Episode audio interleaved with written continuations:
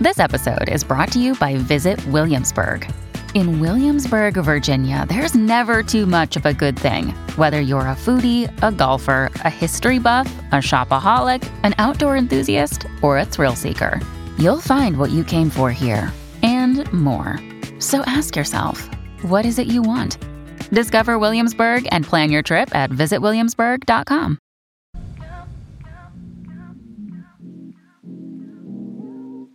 Welcome to Inclusive Collective, where we share stories and learnings of inclusive people, organizations, and innovation. I'm your co host, Rob Hadley, a people and cultural strategist specializing in DE&I and people analytics. My co host is Nadia Butt, an organizational development and belonging strategist. On today's special episode of Inclusive Collective, the best of our conversations about inclusion in media. For those of you that know us and have listened to the show, you know that Nadia and I love to weigh in on the media and how and why we think it is so important to our understanding of diversity, equity, and inclusion broadly, and how that in turn shapes our workplaces. Today, we feature our conversations with Asad Butt, founder of Rifelion Media, with media and tech entrepreneur Micha Cooper Edwards of Soleil Space, and with Saadia Khan, producer and host of the Immigrantly and Invisible Hate podcast. We start with our main man, Asad Butt. Most of you know Asad as the man with a keen eye for talent, having discovered and elevated two supernovas named Nadia and Rob on the Inclusive Collective podcast. We know he nailed that decision. This will probably be the first line on his obituary. I'm certain that's what I'm predicting for him. Before that, though, Asad worked in broadcast television, helping to launch Bridges TV, the first lifestyle network aimed at Muslim Americans, serving as its first news director. Asad chatted about that experience and how it has influenced his endeavors, including the launch of Rifelion Media, and how his vision of a second wave of Muslim creativity in broadcast media is being fulfilled by some of the work that Rifelion is doing. In 2004, you said that you worked at the first founded Muslim television company bridges tv can you tell us a little bit more about like why you went into that and what was your experience there? Because um, it sounds very similar to what you're hoping to accomplish today like what went wrong kind of in that that industry back yeah then. so in in 2004 i helped launch the first american muslim lifestyle network called bridges tv and the goal was to basically be like uh, BET is for the African American community. Uh, it was the goal is to create a network like that for American Muslims, and it was on cable. And you got to remember, 2004. This is pre YouTube. This is pre videos on the internet. So the only really way to reach a mass audience like that was through getting on a cable package. And so uh, Bridges TV was launched, and I think it was technically launched in 2005. I can't I can't remember, but we we launched on you know I think it was the Verizon network in a couple different cities across uh, across the country, and the goal was to really showcase news and movies and TV shows and all sorts of content focused on the American Muslim community, and it failed miserably. um, and part of it was it wasn't able to find that wide audience uh, because the Muslim American uh, community is is across the country, right? We're not. Th- there are pockets of of Muslim Americans in Detroit and New York and elsewhere, but you know, as a whole, you know, if you were, if it was it was hard to to to target American Muslims directly mm. through cable, you know, because you had to be on every single cable package. Sure. The second was you needed a lot of money to produce really good content, mm-hmm. and we just didn't have it things have changed quite a bit in the 15 years since then, you know, with the advent of streaming, podcasting, YouTubing, you name it, you can reach your audience a lot more directly and you know, you don't have to have expensive productions in order to, to generate revenue. And so so, you know, those are the lessons that I learned from from Bridges TV. Just like we don't need to go big right now in order to generate revenue and to dra- create content that our audience needs in that venture were there, you know, I'm thinking about 2004, still the 9/11, September 11th, 2001, still. Oh yeah, totally. Very recent in people's minds at that point. point, and then we're, you know, we're conducting a war, uh, multiple wars, right, in Afghanistan and Iraq at that point. Were there biases against that project at that time? And then just tell me, what does it look like? Uh, what does the landscape look like now? Yeah, you know, it's. I mean, the fact that it launched in that time period is actually pretty remarkable. You know, and I think it was it was the the previous generation of people like you at these organizations that realized that that they needed to diversify their content mm. that, that that they were offering on their packages, and and this was the right way to do it. I think also we were coming off the heels of BET being a billion dollar uh, business, mm. and so people realized there might be some money in niche, and um, around the same time, the other type of niche um, network that launched was Logo, targeting the gay and lesbian community, which ended up taking off and, and blowing up. You know, it was it was great compared to Bridges TV, and so I think they were a lot better funded and and had better management. And so Lifetime Network, yeah, I think, know, right? Oh yeah, Lifetime. Yeah, yeah, yeah. Sixty-year-old white women, you know, like there was that. oh my god, all of my friends love the Lifetime movies. Yeah, totally, totally. So you know, I think that you know uh, what I think the biggest difference, as I kind of alluded to before, now is that like you know you can create content to just put it online. I mean, there still is a big challenge. I think you know from to, say 2005 to 2017, there's still a bunch of challenge of getting network television or cable television to do content specifically for American Muslims. There are pockets of movies and TV shows and other content that came out. but we've seen in the last I would say three to five years is again this reemergence. I kind of describe it as like a second wave of Muslim creativity uh, post 9/11, where we're really seeing things like Rami. We saw the show called Mo that just mm-hmm. came out last week. So good. Um, you know, our our network and and a bunch of other content specifically targeting American Muslims because the business model now works. You know, for lack of a better better sure. phrase. You know, it's so interesting too. Like, how do you um there's Al Jazeera, there's like Young Turks, which are I know they're not specifically Muslim geared, but they're they're news um they're you know journalism organizations media journal uh, media organizations. How do you see yourself kind of being different? I, I know storytelling is a major component of um your media you know production company. What are some of the other ways that you're different than the Al Jazeera or the Young Turks. Yeah. I'm hoping that our honestly our biggest differentiator is uh Rob. I'm just kidding. uh, it is Rob. Um, uh, uh, is uh, quantity as uh, uh, in addition to quality. You know, I think that we we were just talking about Lifetime. You know, talk to me about how many Christmas movies come out every year. You know, mm. 60, mm-hmm. 70, right? Like, how many Eid movies do you know of? I know of one I mean, short film, right? And so okay. like even if you were even if Rifelion was just to focus on creating five Christmas movies over the next decade and and continuing that trend, like you know, there's money to be made in, the, in them hills, as they say, right? And so, and then uh, the second part of that is that there is this entire generation of Muslim creatives that are just chomping at the bit to express themselves, right? And so it's really uh, it's it's almost like venture investing in some way, shape, or form. You throw enough investment money behind some of these projects, one of them is going to blow up and be the next, you know, my big fat Greek wedding, or you know, mm. whatever it may be, right? Serial podcast, and it just we just haven't had to go back to another sports analogy as many swings at the plate as other communities have had. Mm. Do you do you understand that reference, Nadia? I do. Sports. Go sports. Go sports. yeah, and I think we've hit a touched upon it a couple of times here, and I think that big fat Greek wedding analogy is good. So I, I always wonder about. I, I, think about my childhood, uh, you know, many many years ago, but there was there, there was there was some ubiquitousness in the media, but that created some shared experiences as well. And so when you think about like BET, BET, you know, because of the rise of hip hop, it started to get traction with white audiences as well. Yeah. Yours truly, watching Video Soul like after school, right? And Video Soul. and, and, I love my, that image. My main man. I want to, I would Simpson, love to right? picture you dancing.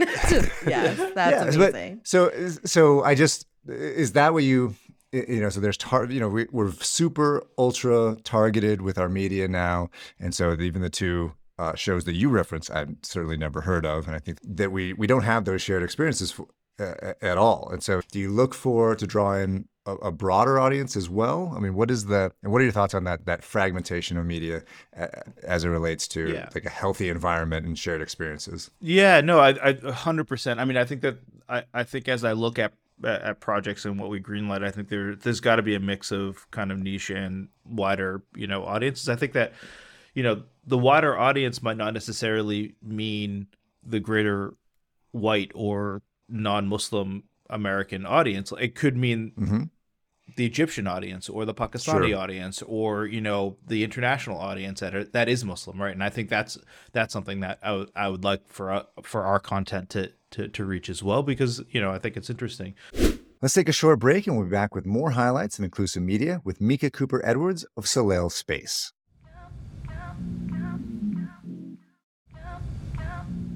Welcome back. Next up in today's special episode on inclusive media, we hear from Micha Cooper Edwards, founder and CEO of Soleil Space, a transcultural media company specializing in film and television production, elevating stories and creators of the global South diasporas of Asia, Africa, the Caribbean, Latin America, and the Middle East.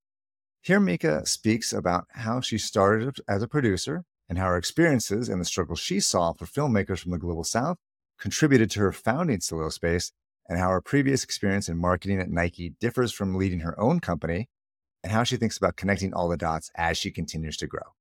A director that I was like, you know, using as one of the subjects of my thesis in my master's program was like, you will be an excellent producer. And I was like, okay, explain to me exactly what a producer what is. that?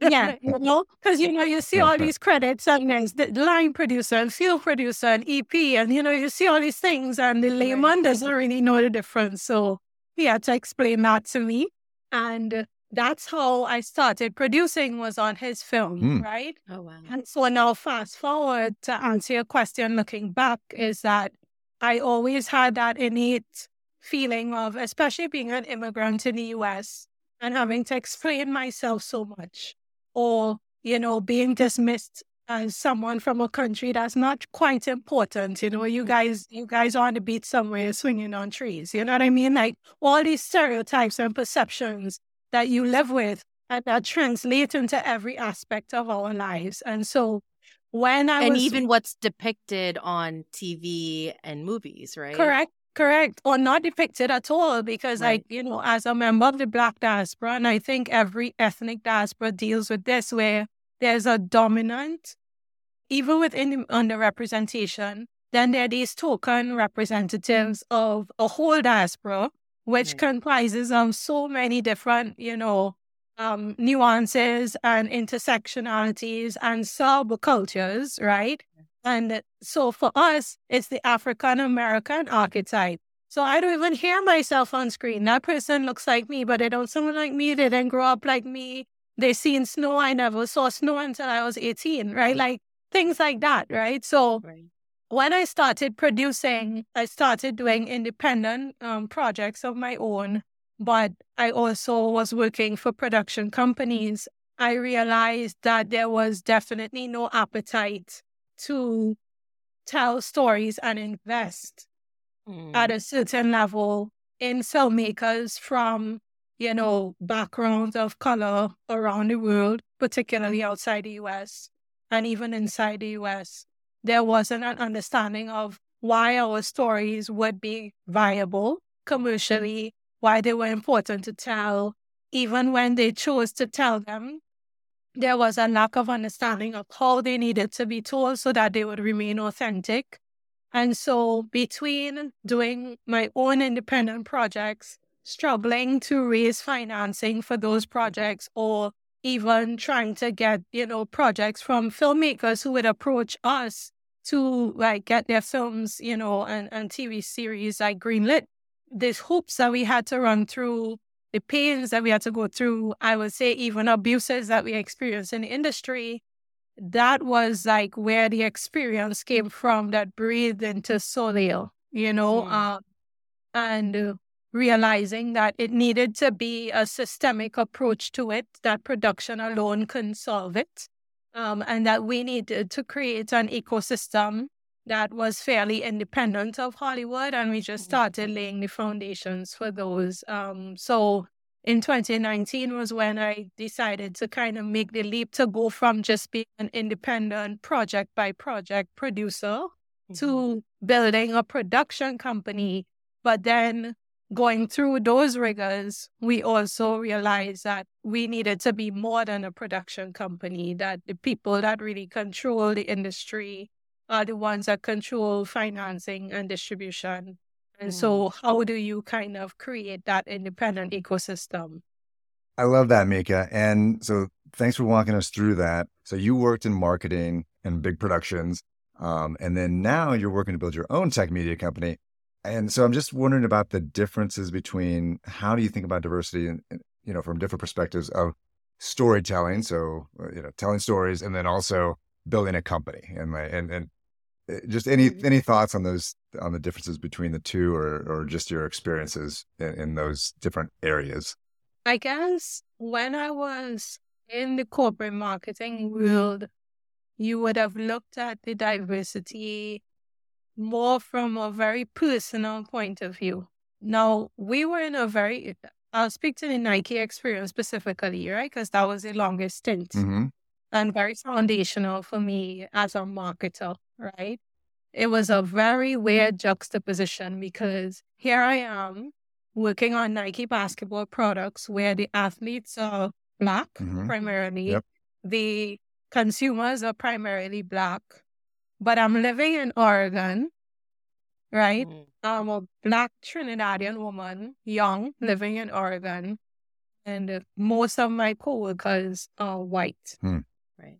So there was a strange dilemma that you were always grappling with, and because you're not sitting, you know, above everything, looking at it from a, a very long-term organizational development perspective, but you innately feel this this conflict, right?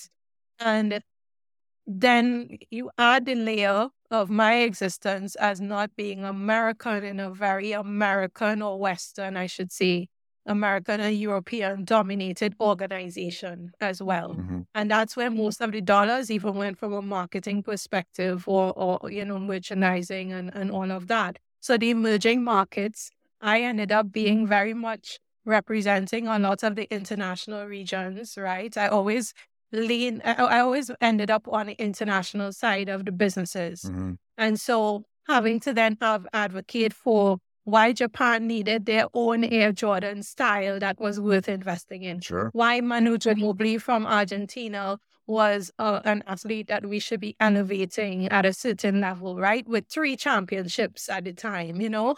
Like why all these stories were just as rich and just as important and worth investing in, right? Mm-hmm. Um, why the Jordan brand needed to dimensionalize and be, you know, global because growing up in Trinidad, I was up late at night watching him play. Mm-hmm. What was the story of me watching him play from a Caribbean perspective, right? So all of these things were very much from the lens of my role and what were the constraints, right? That were on my ability to bring my true experience, my true self to a world that actually at the end point were people just like me, but what was in the middle was like a lot of barriers. Mm-hmm. Mm. Then coming now to where we are now, I have the benefit of because I'm I am like empowered to build the organization I could look at the inside out approach and all the dots have to connect. So from who we hire, if you look at my team, we look at like we look like an old Benetton commercial, you know? and everybody's all over the world. And sometimes that means investing in people before they have a certain level of experience, but you see the potential you know they're bringing a certain cultural perspective that is really important to be represented. I love that. Then the filmmakers, right, that we work with and the platform that we're building and the board, right, that we that we put together. Sure. Um, all of that then has to connect. And so I look at it very holistically. I look at it in terms of walking the talk and it has to be inside out. Because if if it's not, it's going to affect the business at the end of the day, right? There's going to be that gap at some part of that that food chain, I guess, if you want to call it, right? Mm-hmm. Um, that weak link is going to show, it's going to expose at some point or the other. So I'm trying to take the approach of making sure that our mission is reflected in every aspect, every layer, externally, internally of the organization. And then that will emanate out through the business that we do. That was Micha Cooper Edwards of Soleil Space. And if you love film, be sure to check out the Soleil Space streaming platform. They have hundreds, maybe thousands of films from around the world that you would otherwise not be able to see. It's a really cool product and platform. I'm a big fan. Check it out. Finally, this past season, we were joined by activist and podcaster Saadia Khan. Saadia is the host of the award winning podcast Immigrantly and the co host of the Invisible Hate podcast, which will probably also win a lot of awards. Saadia started her Immigrantly podcast in 2020 and has interviewed hundreds of guests on their American experiences. Here, Saadia talks about some of her observations on how Americans perceive immigrants and how the media fails to portray the complexity of immigrant identities and why she feels microaggressions are a form of hate crime. We start with a question on Saadia's learnings from doing the Immigrantly show. A lot of folks that you've talked to on that show over the last few years, and you've heard a variety of stories. If you if you zoom out, what are some of the learnings that you've had from doing that show?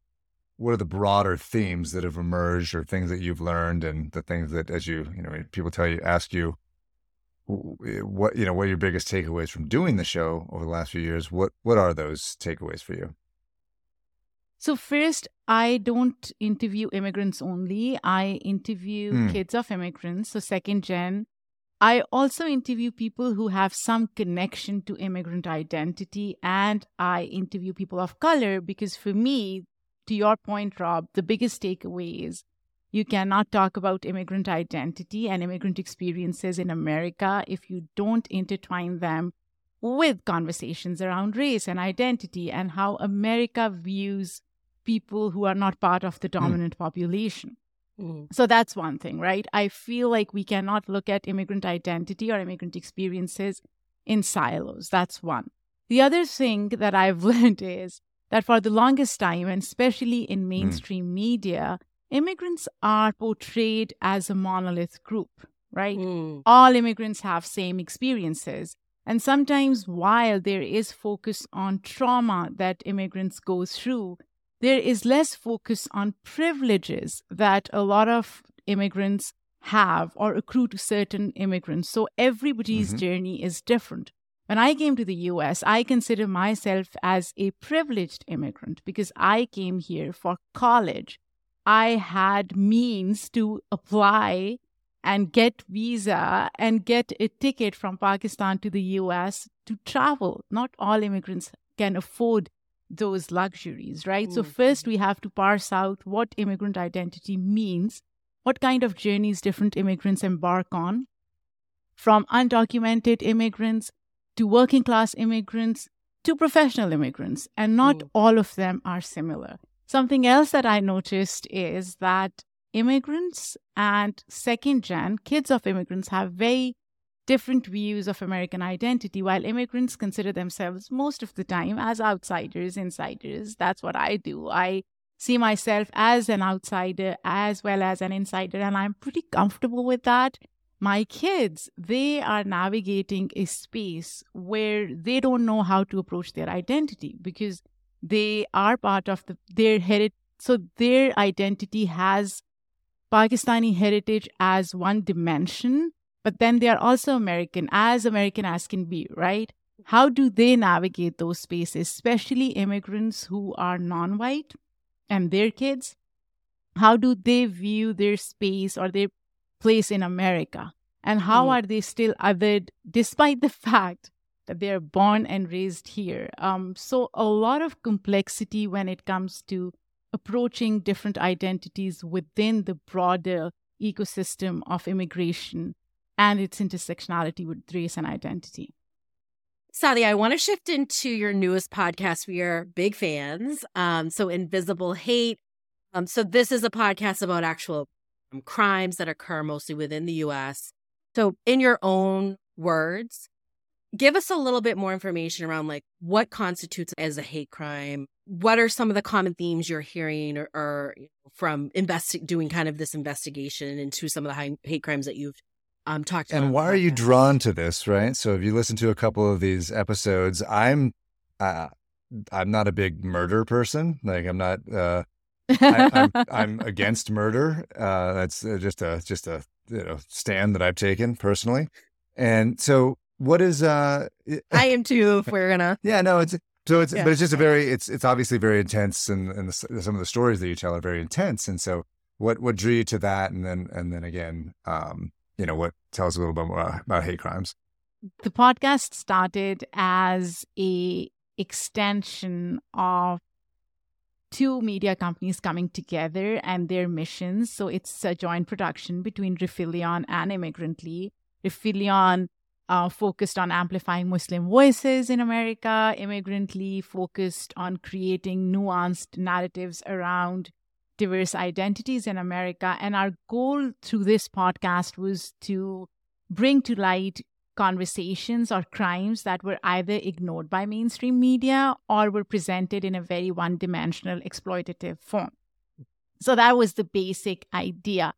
I am a huge true crime podcast listeners okay. listeners so please don't judge me on that no judgment. Uh, and i do have a few favorites but to be honest what i felt was despite the fact i enjoy listening to true crime i felt there was this commercialized, exploitative factor that I just felt needed to be corrected. And I think invisible hate is an answer to that. It's a course correct kind of thing for um, mainstream true crime genre. So that's how we came about. In terms of stories, we are telling stories about all different sorts of hate crime. So I'll go back to the definition of hate crime, right? Sure. So Hate crime is a criminal offense that's perpetrated against an individual or a group based on their perceived identity, right? So, race, religion, ethnicity, national origin, sexual orientation, gender identity, disability.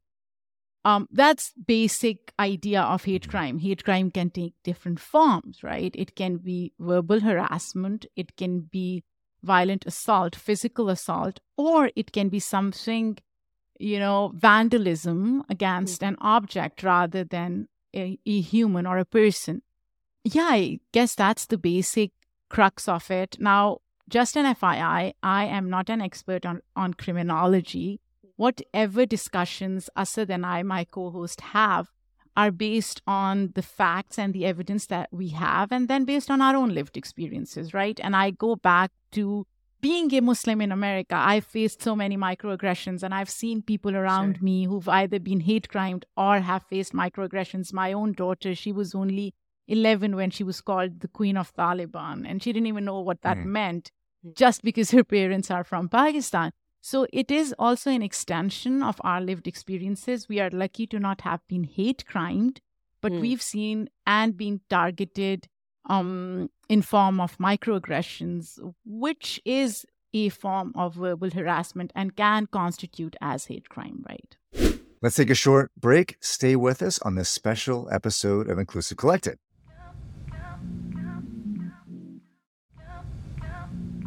Thanks again to our highlighted guests on today's show.